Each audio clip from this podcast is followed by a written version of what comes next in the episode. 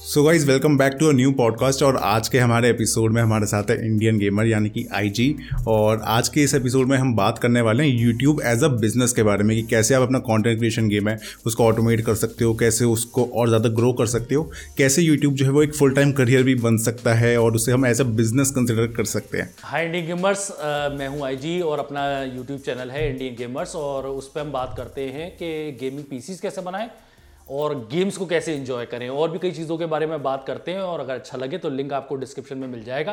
तो ज़रूर चेक कीजिएगा। बिल्कुल। सारे जो सोशल मीडिया के लिंक्स हैं आईजी के वो आपको डिस्क्रिप्शन में मिल जाएँगे।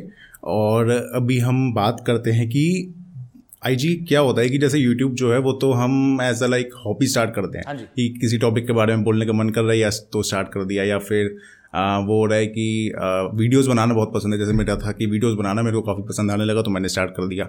बट फिर इसको एज अ बिज़नेस ये बिज़नेस है बहुत लोग इसमें कर रहे हैं बहुत सक्सेसफुल है। बट एक माइंडसेट होता है तो इसको कैसे एज अ बिज़नेस कंसिडर करें कैसे सोचना शुरू करें बिज़नेस के बारे में? ये बहुत अच्छा क्वेश्चन है और मैं लोगों को पुश करता हूँ कि अगर आपको कुछ क्रिएटिव भी करना है तो आप उसके पीछे देखो कि कैसे रेवेन्यू जनरेट करोगे। आपका बिज़नेस कैसे खड़ा होगा। क्योंकि एक एडवाइस मैंने बहुत सुनी है जगह जगह पे कि आप जो है यूट्यूब पे फेम के लिए मत आओ पै, पैसों के लिए मत आओ और मैं मेहनत करो सालों तक दो तीन साल तक मेहनत करो और फिर सोचना आप कि कुछ मिलेगा आपको। ये तो वैसे मैं भी सोचता हूँ। मैं भी इसी बात में मानता था वैसे तो। दिक्कत ये है वो बात बिल्कुल सही है अच्छी बात है कि आप पहले दो और पेशेंस भी रखो। वो पेशेंस वाली बात और देने वाली बात मैं भी समझता हूँ लेकिन क्या है दस में से नौ लोग चटक जाएँगे। अगर आप उनसे उम्मीद करते हो कि वो तीन साल तक ना फेम ले ना पैसे ले और सिर्फ़ देते रहें बहुत मुश्किल हो जाएगा। मेरी एडवाइस कुछ इस तरीके से है कि कोशिश आप ये करो कि पहले छह महीनों में ही बहुत तगड़ा कुछ करके दिखाओ। पूरी ताकत झोंक दो अपनी, जो लर्न करना लर्न करो एनालाइज करना एनालाइज करो। और कुछ करो क्रिएट करो, सिर्फ़ रिसर्च मत करो। ज़्यादातर लोग, हम हम लोग भी, जो काफ़ी कुछ सीख चुके हैं, सिर्फ़ रिसर्च में रह जाते हैं, कई प्रोजेक्ट्स धरे के धरे रह जाते हैं। ना वो कॉपी पे होते हैं, ना वो कैलेंडर में होते हैं, सिर्फ़ दिमाग में होते हैं और दिमाग में ही रह जाते हैं। सालों बीत जाते हैं तो आप उस पर करो और छः महीनों के अंदर आप रिजल्ट्स दिखाओ, पैसे भी पैदा करके दिखाओ। चाहे थोड़े ही पैसे करके दिखाओ, लेकिन मुझे दिखाओ कि आपने छः महीनों में पैदा कर दिए। पहला आपका एफिलिएट कमीशन या एडसेंस का रेवेन्यू पहले दो तीन महीनों में आ जाना चाहिए, चाहे वो छोटा ही हो। अगर आप वो छोटा अमाउंट भी देख लोगे तो आप ज़्यादा मोटिवेट होगे। और मैं सीधी बात बताऊँ, बातें अच्छी अच्छी करना मोटिवेशन वाली अच्छा लगता है, सुनने में भी अच्छा लगता है। लेकिन पैसे उससे ज़्यादा अच्छे लगते हैं और वो और ज़्यादा मोटिवेट करते हैं। अगर आपके पैसे आ जाएँगे और आप वो खर्च कर सकते हो, अपने बिज़नेस पर लगा सकते हो तो मेरी सलाह तो यही है कि आप छः महीने के अंदर जो भी करना है एनालाइज कर लो छः महीने के अंदर। आप मुझे पैसे पैदा करके दिखाओ अच्छे। और अगर आप ये फिगर आउट कर लोगे कि मुझे जल्दी करना है तो कुछ होगा, ज़रूर होगा। अगर आप तेज़ी से करने की कोशिश करोगे, इसका एक एग्ज़ाम्पल मैं आपको दूँ कि किसी मैंने पॉडकास्ट में सुना था या बुक में पढ़ा था आ, आ, मैं चलिए वो सोर्स छोड़ दे रहा हूँ। उसमें बात कुछ इस तरीके से थी कि आप अगले दस साल में क्या अचीव करने वाले हो। ठीक है? वो आप बताओ दस साल में क्या अचीव करने वाले हो कि यहाँ पहुँच जाओगे ये कर लोगे ये अचीव कर लोगे। अब अपने आप से आप ये क्वेश्चन पूछो कि मैं वो चीज़ छः महीनों में क्यों नहीं कर सकता? क्या चीज़ है? क्या रिसोर्सेज की कमी है? कि वो छः महीनों में नहीं हो रही है। क्या टीम नहीं है आपके पास? क्या पैसे नहीं है इस समय आपके पास? क्या समय की कमी है? क्या कमी है आपके पास जो दस साल की चीज़ है, वो आप छः महीनों में नहीं कर सकते हो? आपको कुछ क्वेश्चंस के बड़े मज़ेदार जवाब मिलेंगे कि दस साल में जो मैं करने वाला था, टीम नहीं है मेरे पास। कई बिज़नेस बिज़नेस होल्डर्स की इस समय ये बड़ी प्रॉब्लम है कि मेरे, मैं डेलीगेट करना नहीं जानता या फिर मैं आउटसोर्स करना नहीं जानता हूँ वो मुझे सीखना है टीम क्रिएट करनी है जो दस लोग मिलकर काम कर लेंगे वो मैं अकेला नहीं कर पाऊँगा। अब आपको एक जवाब मिला अब आप उसकी तरफ़ काम करना शुरू कर दोगे। जो आप काम करते तीन साल बाद डेलीगेशन वगैरह का वो आपने आज से पहले दिन से ही शुरू कर दिया है। तो इस तरह के आप क्वेश्चन अपने आप से पूछोगे तो ज़रूर कुछ होगा। जी जी बल्कि आपने जो कहा कि इसको मोटिवेशन बनाओ मनी को हम्म। ये चीज़ से तो थोड़ा मैं भी रिलेट कर पाया क्योंकि पहले जब यूट्यूब से कोई अर्निंग हो नहीं रही थी। तब ये सब इन्वेस्टमेंट और ये सब की किताबें में काफ़ी बोरिंग लगती लगता है क्या देख रहे हैं और पापा भी पूरे दिन स्टॉक मार्केट का चैनल लगा के बैठे हैं क्या कर रहे हैं लेकिन उसके बाद जब थोड़ी अर्निंग शुरू हुई और इसमें दिखना शुरू हुआ कि हम इन्वेस्ट करके रिटर्न भी मिल रहे हैं और पिछले एक साल में ज़्यादा मिल रहे हैं तो वो मोटिवेशन बन गई है उससे कम से कम ये किताबें बोरिंग नहीं लगती पढ़ने का मन करता है exactly. अंदर से ही exactly. तो ये सब मनी का मोटिवेशन ही है ये हम्म। तो जैसे आपने रेवेन्यू सोर्सेज की बात करी तो रेवेन्यू सोर्सेज में जनरली मतलब कोई भी यूट्यूब चैनल पे जाओ टिप्स के चैनल पे तो तो एडसेंस एफिलिएट मार्केटिंग और एक स्पॉन्सरशिप का ये तीन मेनली सबसे पॉपुलर है जो कहे जाते हैं। हम्म। इनके अलावा कोई रेवेन्यू सोर्सेज पॉसिबल है जी यूट्यूब से? देखिए सबसे ज़्यादा मज़ेदार बात क्या होती है? आ, कुछ चीज़ें डिफाइन करने करना चाहूँगा। कुछ होते हैं सर्विस बेस्ड बिज़नेस कुछ होते हैं प्रोडक्ट बेस्ड बिज़नेस अब जो सर्विस बेस्ड बिज़नेस है वो यूट्यूब हमारा जैसा है वो सर्विस बेस्ड बिज़नेस है। कि हम लगातार इस पर वीडियो बनाएँगे तो पैसे मिलेंगे। हमने वीडियो बनाने बंद कर दिए। तो पैसे हम्म। नीचे जाने लगेंगे पूरी मतलब अर्निंग खत्म तो नहीं होती लेकिन नीचे जाने लगेंगे ये गारंटी की बात है। इससे अच्छा आप अपना प्रोडक्ट बेस्ड बिज़नेस बनाओ। ये आपको एडवाइसेस मिलेंगी कि प्रोडक्ट बेस्ड बिज़नेस हमेशा ज़्यादा बेनिफिशियल होता है उसमें टेंशन कम होती है स्ट्रेस कम होता है और बेनिफिट ज़्यादा होता है। ये तीन चीज़ें जो हैं आप अगर स्टार्ट कर रहे हो तो बेसिकली इन्हीं तीनों चीज़ों से स्टार्ट करो ये ज़्यादा बेटर है। एफिलिएट कमीशन एडसेंस से रेवेन्यू और ये स्पॉन्सरशिप वगैरह। इवन स्पॉन्सरशिप भी आप थोड़ा बाद में रखो पहले आप अफिलिएट कमीशन और एडसेंस ही रखो। लेकिन सबसे ज़्यादा मज़ा आपको तब आएगा जब आप अपना कोई खुद का प्रोडक्ट डेवलप कर लोगे और उसकी मार्केटिंग के लिए आप कंटेंट क्रिएट करोगे अपने यूट्यूब चैनल पे। लोगों का हम्म। भला होगा वो कंटेंट पाकर और भरोसा बनेगा। फिर वो कहेंगे अच्छा तुम्हारा क्या प्रोडक्ट था? मेरी प्रॉब्लम को सॉल्व करने वाला?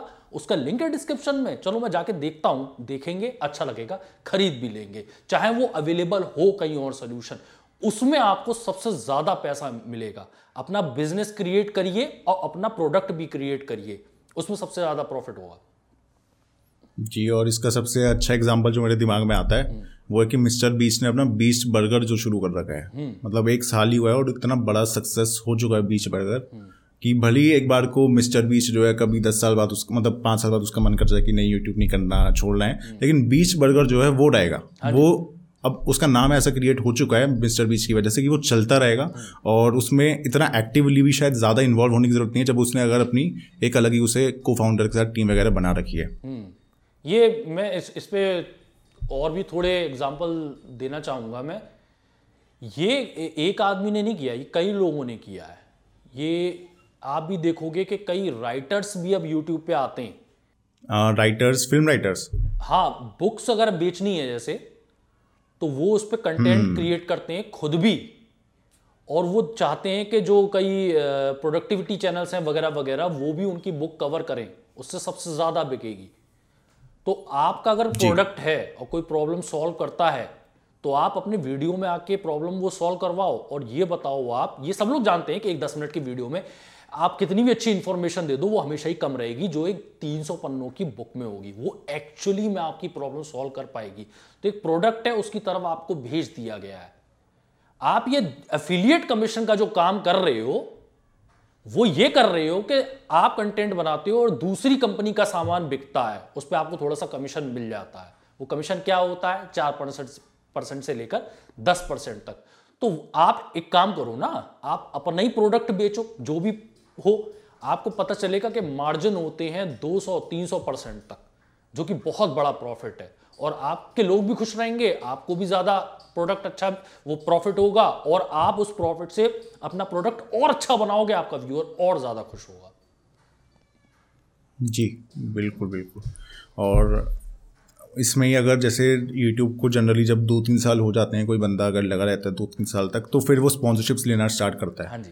लेकिन इंडिया में मेरे को लगता है कि स्पॉन्सरशिप्स का सीन थोड़ा सा आ, अजीब ही है। मतलब बहुत सारे एक तो पहली बात इस फ़ील्ड में इतना कंपटीशन आ गया। मतलब हर कोई इसमें घुसा हुआ है। हम्म। हर कोई जो है फ्रीलांसर्स भी इसमें काफ़ी सारे हैं जो आपको स्पॉन्सरशिप्स या ब्रांड से कांटेक्ट करवाएँगे या फिर आपको वो दिलवाएँगे। हम्म। और उसमें सबसे ज़्यादा बड़ी कमी है प्रोफेशनलिज्म की। मतलब वो है वो आज हमने वीडियो दे दी। मतलब आज उन पर ब्रांड है तो कहेंगे कि जी मेरे को तो कल ही वीडियो चाहिए। अगर आपके पास है तो हम आपके साथ काम करेंगे वरना नहीं करेंगे। हम्म। तो ये चीज़ मेरे को काफ़ी ज़्यादा अजीब लगती है कि इंडिया में जो स्पॉन्सरशिप्स का थोड़ा सीन चल रहा है।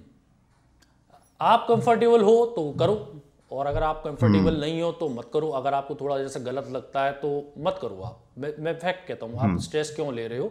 और आप फोकस करोगे अपने जैसे हमने अभी बात कर ली कि आपको एक प्रोडक्ट डेवलप करना है और और उसको जो है प्रमोशन के लिए आपको यूट्यूब चैनल खड़ा करना है तो आप वही उसी पे फोकस करो। आप स्पॉन्सर को बिल्कुल छोड़ ही दो क्योंकि गंदगी आप कोई भी फ़ील्ड उठा लो उसमें गंदगी तो होगी और हम उन पर फोकस क्यों करें? और मैं आपको बताऊँ ये स्पॉन्सरशिप स्पॉन्सरशिप ये भी है क्योंकि ये बहुत ज़्यादा फैल चुका है। आप एजेंसीज देखो अगर आपका ठीक ठाक भी यूट्यूब चैनल होगा और आप थोड़े बहुत प्रमोशन कर चुके होगे आपके पास इतनी ईमेल आएँगी एजेंसीज के जिसकी कोई हद नहीं है कि रोज हाँ। रोज की आपके पास दस दस ईमेल आएँगी कि हम फला इन्फ्लुएंसर एजेंसी हैं और हमें अपना ईमेल और नंबर दे दो, हम कॉन्टैक्ट करवाएँगे, वगैरह वगैरह। तो अगर आपको कंफर्टेबल नहीं लगता है मतलब स्पॉन्सर अगर आपकी फेवरेट कंपनी है, एक रेपुटेड कंपनी है, आपको लगता है कि सब कुछ बढ़िया है तो उसमें कोई दिक्कत भी नहीं है। इवन मैं कहता हुआ आया हूँ कि व्यूअर आपका नाराज़ नहीं होता। कई लोग जो होते हैं नए स्पॉन्सर्स लेना ले, लेते हैं वो घबराए हुए रहते हैं कि मैं अगर स्पॉन्सरशिप लूँगा तो मेरे व्यूअर्स नाराज़ हो जाएँगे वो नाराज़ नहीं होंगे। वो जानते हैं कि आपको इतना व्यूअर आज का स्मार्ट है कि यूट्यूबर की भी स्ट्रगल होती है। वो चाहता है कि आप पैसे कमा लो। लेकिन हाँ वही वाली बात है कि आप अपना कंटेंट थोड़ा गंदा मत करो बोरिंग मत करो वगैरह वगैरह। व्यूअर का थोड़ा भला होना चाहिए अगर स्पॉन्सरशिप भी है। तो इन सारी चीज़ों को बैलेंस करते हुए आप स्पॉन्सरशिप पे देखो। और गंदगी हर जगह है आप बैलेंस करो। जी ये तो है। बाकी थोड़ा जैसे आप भी गेमिंग की फ़ील्ड कही हो और मैं भी गेमिंग की फ़ील्ड कही हूँ तो मैं जैसे एक अपना एक्सपीरियंस शेयर करना चाहूँगा कि इंडिया में गेमिंग पर्टिकुलर गेमिंग में स्पॉन्सरशिप्स का बहुत ही थोड़ा सही सीन नहीं है। जैसे आपने कहा गंदगी तो है ही। पर्टिकुलरली हम्म। इसमें जैसे ज़्यादातर जो ब्रांड्स आते हैं वो आरएमजी या फिर बेटिंग ऐप्स के आते हैं। हम्म। और वो ज़्यादातर हम गेमिंग चैनल्स को ही टारगेट कर रहे होते हैं कि हम्म। इनसे हमें प्रमोट करवाना है इनसे प्रमोट करवाना है। हम्म। एक ब्रांड तो ऐसा है जो मतलब मेरे से दो तीन महीने से बार बार मेरे को मेल करे जा रहे हैं अलग अलग नंबर से कॉल करवाते हैं अलग अलग फ्री आंसर से एजेंसी से कि जो है आप कर दो लेकिन मुझे पता है वो सही नहीं है और वो सही नहीं रहेगा कंटेंट के साथ। तो शायद ये आगे चल के जब इंडिया में थोड़ा गेमिंग का जो है गेम्स बनने लगेंगे या फिर बाहर की कंपनीज़ जो हैं वो इंडिया में बहुत ज़्यादा इंटरेस्ट लेने लगेंगी बड़ी बड़ी कंपनीज़ ये वगैरह तो शायद थोड़ा सा इंडिया में गेमिंग के उसमें स्पॉन्सरशिप का सीन बेटर होगा। हाँ और मैं होगा क्या ये है अभी भी जो स्पॉन्स ऐसा स्पॉन्सर कोई गंदा वर्ड नहीं है। आजकल सारे बिजनेसेस हम्म। ही इस पे चल रहे हैं। अगर आपको एडवर्टाइजिंग होनी ही नहीं चाहिए तो इम्पॉसिबल है। आपका मीडिया ही सारा खत्म हो जाएगा। रिटर्न से लेकर ये वीडियो बे, बेस्ड और ऑडियो बेस्ड सारा मीडिया खत्म हो जाएगा अगर उसमें एडवर्टाइजमेंट्स नहीं होंगे। तो उसमें कोई प्रॉब्लम नहीं है। ब्रांड्स अच्छे हैं उनको अपना सामान बेचना है। मेरे कई फेवरेट ब्रांड्स हैं। एलजी हो गया एनवीडिया हो गया एम हो गया फेवरेट ब्रांड्स हैं मेरे। कई काम मैं करता हूँ तो इनके साथ मिलकर करने में कोई दिक्कत नहीं है। दिक्कत आती है जैसे कि आप बता रहे हो बैटिंग शेटिंग वाली। और मैं एक साफ़ बात कहता हूँ कि अगर आपकी ऑडियंस वैसी है, मैं हम हम हम ये कहते हैं, चलो वो बैटिंग वाला जो बिज़नेस है, हमें नहीं पता, हमें गद्दा लग रहा है, शायद कुछ लोग जिन्हें अच्छा लगता हो कि ये फला टीम बना लो और ऐसे बैटिंग कर लो और ऐसे जीत लो, हो सकता है वो व्यूअरशिप हो, उस तरह की आती हो। गिव अवे भी मैं कहूँगा एक तरह का थोड़ा सा स्कैमी टाइप की चीज़ हो जाती है कि गिव अवे हम दे रहे हैं तो हमें सब्सक्राइब कर लो। ये थोड़ी सी टेक्टिक्स थोड़ी ठीक नहीं है, लेकिन होता है। कई ऑडियंस इस चीज़ को पसंद करती है गिव अवे टाइप की भी चीज़। तो उसमें कोई प्रॉब्लम नहीं है। अब मैं तो कहता हूँ, आप एक्सपेरिमेंट करो। अगर बैटिंग वाली भी चीज़ है, जैसे किसी को बुरा ही लगता है, हम कुछ नहीं डिक्लेयर कर रहे। मैं और आयुष कोई डिक्लेयर नहीं कर रहे कि कोई लोग गंदे हैं या कुछ स्पॉन्सर लेते हैं तो वो लोग गंदे हैं और हम अच्छे हैं, हम नहीं लेते हैं वगैरह वगैरह। कोई करता भी है तो आप भी अपने चैनल पे एक्सपेरिमेंट करके देख लो। आपका व्यूअर आपको बता देगा कि, भाई देखो, मुझे नहीं समझ में आई ये चीज़। मुझे ठीक नहीं लगा थोड़ा। तो उनकी सुन भी लो आप एक्सपेरिमेंट कर लो उसके बाद जज करो। जी जी बिल्कुल ये तो काफ़ी सही एडवाइस थी। हम्म। बाकी आपको ये YouTube as a career option कैसे लगता है कि जैसे लम कोई ऐसे वैसे यूट्यूब आए कुछ दस पंद्रह साल मैक्स हैं इसको आए हुए बट स्टिल कोई इसको क्या पचास साल तक खींच सकता है एज अ करियर ऑप्शन पचास साल का तो नहीं पता भाई। लेकिन हाँ इसका अभी तो ब्राइट है। मतलब मुझे हाँ, कोई ऐसी दिक्कत देखने में नहीं आती है। और दूसरा लेकिन एक बात तो फैक्ट है जिन मेंटर्स से मैंने सीखा है यूट्यूब वगैरह के बारे में यूट्यूब से ही सीखते हैं हम लोग। हम्म। वो जो यूट्यूब एक्सपर्ट भी है उन लोगों की भी एडवाइस है कि आप इस पर डिपेंड मत रहो यूट्यूब पे। आप अपना बिज़नेस क्रिएट करो। किसी पे भी डिपेंड मत रहो। आप ये तो फैक्ट मान के चलो आप इंडिपेंडेंट हो। क्योंकि आपने आपने सारे जो एग्स थे वो यूट्यूब की बास्केट में डाल दिए। और वो बास्केट गई। अब आपका सारा प्रॉफिट भी चला गया सारा बिज़नेस मॉडल चला गया आपको कुछ और करना आता नहीं है और करना भी आता है तो वो दोबारा क्रिएट करने में आपको साले लग जाएँगे। तो आप पहले से ही तैयार रहो। आप ये मानो। इनफैक्ट मैं एक एग्जांपल दे रहा हूँ। आप तो यूट्यूब को तो इस तरह से कह रहे हो कि पूरा यूट्यूब ऐसा बिज़नेस रहेगा और इसको कोई कम्पीट करने नहीं आएगा। हम मैं इतना समझदार नहीं हूँ जो आपको प्रोडिक्ट करके बता सकूँ। लेकिन हाँ मैं ये कह सकता हूँ कि यूट्यूब पे अगर आप बिज़नेस डालते हो तो यूट्यूब में इतनी पावर है कि आपका चैनल डिलीट कर दे। खेल खत्म हो गया। हाँ यूट्यूब तो है लेकिन आपका खेल खत्म हो गया। तो आप पहले ही तैयारी अपनी करके रखो कि मुझे किसी पे भी डिपेंड नहीं होना है। इसीलिए लोग ये भी एडवाइस करते हैं कि आप एक रेवेन्यू स्ट्रीम मत रखो कई रेवेन्यू स्ट्रीम्स रखो। बिल्कुल। ये अब हम आगे बात करते हैं लाइक कंटेंट क्रिएशन के बारे में। तो जैसे अब हम थोड़ा यूट्यूब को कर ही रहे हैं लंबे समय तक उसको सीरियसली कर रहे हैं। बट उसमें ये होता है कि कंटेंट हम जो अब वीडियोस बनाने में कंसिस्टेंसी हमने वीक की डिसाइड कर ली कि हम दो वीडियोस बना रहे हैं चार वीडियोस बना रहे हैं तो उसको हम अपने प्रोसेस को फास्ट कैसे करें? और इसमें मैं एक और पॉइंट को हाईलाइट करना चाहूँगा जो आपने मेरे से अभी पॉडकास्ट से पहले ही कहा था कि बिज़नेस के अंदर काम कम करो बिज़नेस के ऊपर ज़्यादा काम करो ज़्यादा ग्रोथ के लिए। तो उस पॉइंट को दिमाग में रखते हुए आप क्या बताना चाहेंगे मतलब कंटेंट क्रिएशन के ऑटोमेशन को लेके? कंसिस्टेंसी के बारे में तो मुझसे लोग नहीं पूछें तो ज़्यादा बेटर है। क्योंकि मुझसे ज़्यादा तो कोई इनकन्सिस्टेंट आपको कहीं देखने को नहीं मिलेगा। लेकिन बट स्टिल फिर भी वो इस साल का सीन है मतलब 2020 19 18 पूरा फॉलो किया मतलब बिल्कुल कंसिस्टेंट आ जाते आपके वीडियोस हाँ मैं ये इसमें ये कहना चाहूँगा कि वो भी प्लान ही होता है अगर आपको कुछ करना है। जैसे मैं आपको कई बातों में आपको दिखेगा कि मैं एक ही चीज़ पर फोकस करने की कोशिश करता हूँ वो कोई भी काम हो। तो अगर कोई और ज़रूरी काम है तो वो होगा फिर यूट्यूब नहीं होगा। और बेटर है उससे फिर एक फ्रेशनेस सी भी बनी रहती है कि आप जो बर्नआउट हो जाता है लोगों को लगातार कंटेंट चर्न आउट करते करते करते तो वो भी नहीं होता है। और आप जो है वर्किंग ऑन द बिज़नेस पे फोकस करना चाहते थे तो आपने वो भी कर लिया। और जब मेरा कुछ इसका पर्टिकुलर वर्ड का मतलब समझा सकते हैं? फ्रेज का कि working on the business and working in the business में क्या डिफरेंस है? हाँ ये देखिए जो लोगों को मोस्टली समझ में आता है वर्किंग इन द बिज़नेस ज़्यादा समझ में आता है कि हाँ मुझे यूट्यूब करना है। मुझे लगातार वीडियोस बनाने हैं, सुबह उठूँगा टॉपिक चूज़ करूँगा, उस पर रिसर्च करूँगा रिकॉर्डिंग करूँगा एडिट करूँगा, डाल दूँगा। रिपीट फिर तीसरे दिन भी रिपीट फिर चौथे दिन भी रिपीट पाँचवें दिन भी रिपीट ग्रोथ होनी चाहिए आपकी। बहुत तेज़ी से ग्रोथ होनी चाहिए। आप कहोगे, मैं कंटेंट बना रहा हूँ, भाई जी, यही ग्रोथ है मेरी और और कैसी ग्रोथ होगी? लगातार कंटेंट बनाता जा रहा हूँ। आपको छोटी छोटी बातें पता चलती जाएँगी। जैसे शुरू में पता चलेगा कि एक कैमरा मेरा नहीं कर रहा है, मुझे उसमें पैसे डालने हैं। ये जो डिसीज़न था आपका कि मुझे नया कैमरा लाना है जो मेरी रिकॉर्डिंग की स्पीड को तेज़ कर देगा, उसके साथ जो सॉफ्टवेयर्स आएँगे, उसमें मैं पीसी में तेज़ी से ले लूँगा। और जैसे कि मैं आपके साथ बात कर रहा था कि पावर बैंक से लगा लूँगा, वगैरह वगैरह। ये सारी चीज़ें जो आप डिसाइड कर रहे हो ना, ये फैसले ले रहे हो, ये वर्किंग ऑन द बिज़नेस हो गया। जो डेलीगेशन वाली बात होती है, जो टीम वाली हम बात कर रहे थे कि आपको कोई भी बिज़नेस खड़ा करना है तो आपको डेलीगेट करना पड़ेगा आउटसोर्स करनी पड़ेंगी कई चीज़ें। तो अब आप जो ये ये थॉट प्रोसेस आपका कि मैं कुछ हायरिंग्स करूँ, कुछ लोगों को बुलाऊं, अपने साथ रखूँ, हम एक साथ मिलके एक फौज की तरह काम करें। अब आपका जो दिमाग चल रहा है, वो वर्किंग ऑन द बिज़नेस की कैटेगरी में आ गया। वर्किंग इन द बिज़नेस तो आप ये कर ही रहे थे, रोज वीडियो बना रहे थे, लेकिन उसको प्रोसेस को पूरे को स्ट्रीमलाइन कैसे करना है? दूसरा, आप ये बात कर रहे थे कि ठीक है, मैं ये कैरियर बनाने आया था यूट्यूब पे, मैं कर रहा हूँ ये एडसेंस और एफिलिएट कमीशन वगैरह वगैरह और स्पॉन्सरशिप वगैरह, ये सब कर रहा हूँ, मुझे प्रोडक्ट डेवलप करना है, वो कैसे होगा? टीम कहाँ है मेरी टीम कहाँ है और और हायरिंग करनी है उन सब लोगों को लेके आओ अब हम प्रोडक्ट बनाएँगे ये वर्किंग ऑन द बिज़नेस हो गया। आपके फाइनेंसिस कैसे चल रहे हैं कितने कित, क्या प्रोडक्ट आपको लेना है ये वर्किंग ऑन द बिज़नेस हो गया। स्टूडियो आपको बनाना है अब टाइम आ चुका है कि मैं स्टूडियो बनाऊँ या ऑफ़िस बनाऊँ या टेबल अपनी जो है प्रिपेयर करूँ ये वर्किंग ऑन द बिज़नेस हो गया। बेसिकली जो मैं कहना चाह रहा हूँ वो ये है कि सारे बिजनेसेस में आपके कोई ना कोई प्रोसेस होगा आपका एक सिस्टम सेट होगा। वो जो प्रोसेस है, वो शुरुआत में होगा कॉम्प्लिकेटेड उस प्रोसेस को आप कैसे आसान से आसान करते चले जाओगे? जो दस स्टेप थे, उनको आप तीन स्टेप में कैसे कैसे कन्वर्ट कर पाओगे? ये वर्किंग ऑन द बिज़नेस की कैटेगरी में आता है। इसके लिए आपको थोड़े यूट्यूब वीडियोस तो देखने ही चाहिए। भाई, हम भी यूट्यूबर हैं तो आप यूट्यूब वीडियोस ही देखो। लेकिन एक्चुअल नॉलेज चाहिए तो कुछ कोर्सेज आप जो है पेड कोर्सेज वो लो, उनसे सीखो। बुक्स खरीदो, उनसे सीखो। आपको ये कॉन्सेप्ट भी समझ में आएगा। जब आप प्रोडक्टिविटी की फ़ील्ड में जाओगे तो आपको कई जगह पे ये सुनने को मिलेगा।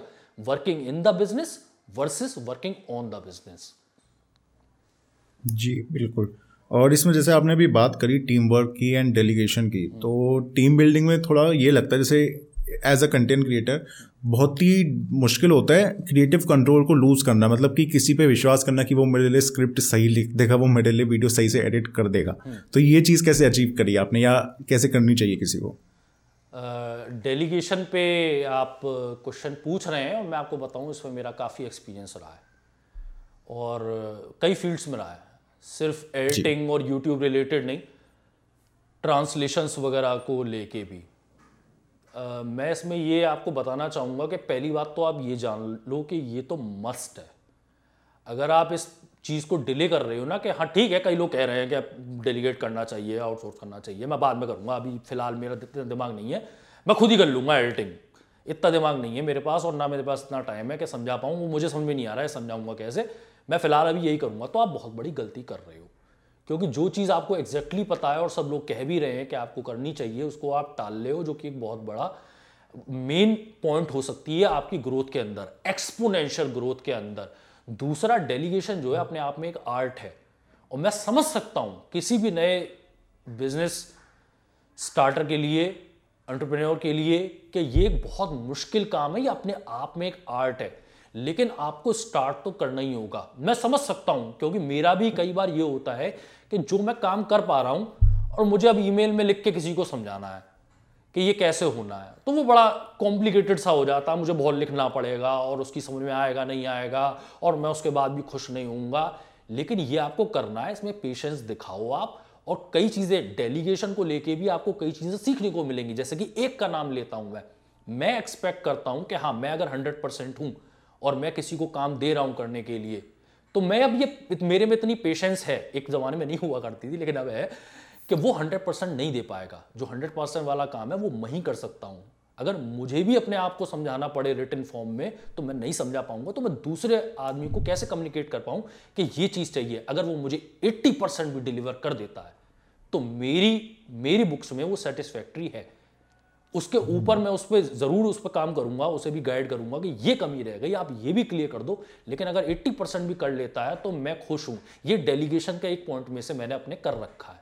दूसरा, ये जो मैं कह रहा हूँ, एक आर्ट है, ये आपको सीखनी पड़ेगी। कई लोग कोशिश करते हैं, एक और एग्ज़ाम्पल दे रहा हूँ, कई लोग कोशिश करते हैं कि मैं जब अपना काम दूसरे को दूँगा तो वो समझ जाए कि क्या होना है। बस एक लाइन में मैं बता दूँगा कि वो समझ जाए। आप ये सीखोगे डेलीगेट करने की आर्ट में कि बेटर है उसे रिटर्न वर्ड्स में समझाने के बराबर कि आपको भी लिखना पड़ रहा है और वो भी पढ़ पढ़ के समझ रहा है, उसका भी दिमाग खराब हो गया, आपका भी दिमाग खराब हो गया। इससे बेटर है कि आप उसे एक सैंपल दे देते और सिंपली उससे ये कहते कि इसे कॉपी कर डाल बेटा। तो ये कुछ नहीं करना है, जो हरा रंग है ग्राफिक्स में उसको लाल कर दियो, बस इसको कॉपी कर डाल। उसकी समझ में सैंपल ज़्यादा आएगा बजाय लिखने के। ये डेलीगेशन का एक पार्ट हो गया। दूसरा डेलीगेट करना है हायरिंग की बड़ी लोगों को प्रॉब्लम होती है कि मैं हायरिंग कैसे करूँगा? उसका एक आपको छोटा सा एग्ज़ाम्पल दे देता हूँ कि आपको पहले से ही अपना एक सैंपल वर्क बना के रखना होगा। ये उसकी टेस्टिंग हो रही है। आप उसे काम दोगे, वो काम तैयार है। अब यहाँ पर एक आदमी आया हायरिंग के लिए या सौ आदमी आए? आपने तो अपना एक टेम्पलेट तैयार कर रखा है कि देखो भाई, इस टेम्पलेट को जरा देखो और इसके रिगार्डिंग जो जॉब है वो कंप्लीट करके जरा दिखाना जरा। वो कैसे हम्म। करके दिखाते हैं आपको एग्जैक्टली exactly पता लग जाएगा। ये मैंने ट्रांसलेशन से सीखी थी ये चीज़। क्योंकि लोग तो कहते हैं कि हम हिंदी से इंग्लिश और इंग्लिश से हिंदी हो ही जाएगी कौन सी बड़ी चीज़ है? हर दूसरा आदमी आता था। लेकिन हमें उनको जो फ़िल्टर करना है उसके लिए एक सिंपल सा मैंने टेस्ट तैयार कर रखा था। चार सेंटेंसेस थे जो कि बहुत मुश्किल थे। जो कि मुझे एग्जैक्टली exactly पता है एज अ ट्रांसलेटर कि वो मुश्किल है। इनको ट्रांसलेट कर पाना आसान नहीं है। कौन कितना अच्छा ट्रांसलेट कर लेता है? कई लोग तो 90 परसेंट तो फ़िल्टर आउट हो जाएँगे। क्योंकि वो इंग्लिश के एक एक, एक वर्ड को ट्रांसलेट करने की कोशिश करते हैं बजाय पूरे सेंटेंस को लेने के बजाय। 90 परसेंट वो उसमें फ़िल्टर आउट हो जाते थे। बाकी 10 परसेंट तो, तो मैं जज करता था कि कौन कितना अच्छा ट्रांसलेट कर लेता है। मेरा बहुत ज़्यादा टाइम बचने लगा। ये मैंने ये मैंने करते करते सीखा। और ये भी मैं गाइड करूँगा आपको कि अगर आपको लगता है और हर जगह से एडवाइस मिल रही है कि ये काम करना चाहिए तो उसे आज से ही करना शुरू कर दो आप। जी जी। मतलब बहुत ही अच्छा था। वैसे आप कोई डेलीगेशन पे कोई बुक वगैरह सजेस्ट करना चाहेंगे? बुक या कोर्स या कुछ भी ऑनलाइन मटेरियल डेलीगेशन पे एस तो मैंने नई बुक पढ़ी है और ना ही मुझे किसी का नाम पता है। आ, हम्म। लेकिन कुछ कुछ बुक्स में ये डेलीगेशन का चैप्टर आया है या एक पार्ट आया है या वन थर्ड बुक का डेडिकेट है। जहाँ तक मुझे याद आ रहा है बहुत पहले पढ़ी थी मैंने ई मिथ तो आ, क्या नाम है? ई मिथ अच्छा ई मिथ हाँ ये काफ़ी पॉपुलर बुक रही है। इस समय उसकी पॉपुलरिटी कम है। आजकल कई और बुक्स की है जैसे एटॉमिक हैबिट्स आजकल बड़ी पॉपुलर हो रही है। हाँ हाँ। यूट्यूब पे। हाँ. लेकिन एक जमाने में ई मिथ बहुत ज़्यादा पॉपुलर हुआ करती थी। तो उसमें डेलीगेशन का चैप्टर था कि ये आपको डेलीगेट करनी पड़ेंगी चीज़ें ये मस्ट है। मेरे ख्याल से जो डेलीगेशन की सबसे पहले जो थी बात मैंने उसी से सीखी थी कि ये एक प्रॉब्लम है मेरे बिज़नेस में और मुझे सॉल्व करनी है। जी। सो थैंक्स अलॉट आई जी मतलब बहुत ज़्यादा सीखने को मिला। मतलब मैं तो ये मैंने आपसे पहले भी कहा था पॉडकास्ट के कि आपके अगर मैं गेमिंग के पीसी बिल्डिंग के भी वीडियोस देखता हूँ तो बीच बीच में मेरे को पर्ल्स ऑफ़ विजडम जो होते हैं वो मिलने वो मिलते हैं कि प्रोडक्टिविटी में आप कैसे चीज़ को इम्प्रूव कर सकते हो कि अपना स्टूडियो बना लो तो आपको चीज़ें हिलानी नहीं पड़ेंगी। सेम सेटअप में आप ज़्यादा वीडियोस रिकॉर्ड कर लोगे और व्हाट्सएप वगैरह के भी बारे में काफ़ी मतलब प्रोडक्टिविटी के बारे में आपसे बहुत सीखने को मिला आज सही में बहुत अच्छा लगा। जी मुझे भी आयुष ये पॉडकास्ट करना अच्छा लगा। ये बातें जब रिपीट होती हैं तो मेरे माइंड में भी दोबारा से वो फ्रेश हो जाती हैं। जैसे कि आज आपने पूछा कि ये डेलीगेशन की बुक का टॉपिक कौन सा है। मैं आपको बताऊँ मेरे को नाम याद नहीं आ रहा है। लेकिन मैंने अमेजोन की अपनी विश लिस्ट में कोई बुक रख रखी है जो डेलीगेशन और आउटसोर्सिंग पे ही है। मुझे उसका एग्जैक्टली नाम याद नहीं है। वो बुक थोड़ी महँगी थी मैंने कहा सस्ती हो जाएगी तब खरीदेंगे। लेकिन ये भी याद आ गया मुझे कि ई मिथ का एक पार्ट था जिसमें आउटसोर्सिंग और डेलीगेशन पे थी तो मेरा मन अब कर रहा है दोबारा से कि मैं वो चैप्टर पढ़ूँ। तो ये पॉडकास्ट हाँ। करने से मुझे भी फ़ायदा हो गया। चलिए बहुत अच्छा है। और थैंक यू फॉर कमिंग और साथ ही साथ गाइज़ आप आईजी के ज़रूर से यूट्यूब चैनल को भी ज़रूर से चेकआउट कीजिएगा। और शायद आईजी आपका फेसबुक पेज भी है ना? बेसिकली uh, यूट्यूब ही है आप उसी को करें। जो फेसबुक पेज था उसको हम जमाने पहले जो है तिलांजलि दे चुके हैं ट्विटर को भी। अब सिर्फ़ यूट्यूब है वो उसका लिंक आपको डिस्क्रिप्शन में मिल जाएगा चेक कीजिए जी। बिल्कुल। और अगर ये वीडियो अच्छी लगे होगा इस तो इसे भी लाइक कर देना, साथ ही चैनल भी सब्सक्राइब कर देना, ऐसी बिज़नेस यूट्यूब सोशल मीडिया इन सब के ऊपर साइंस पेपर पॉडकास्ट आते ही रहेंगे। Thank you for watching this bye bye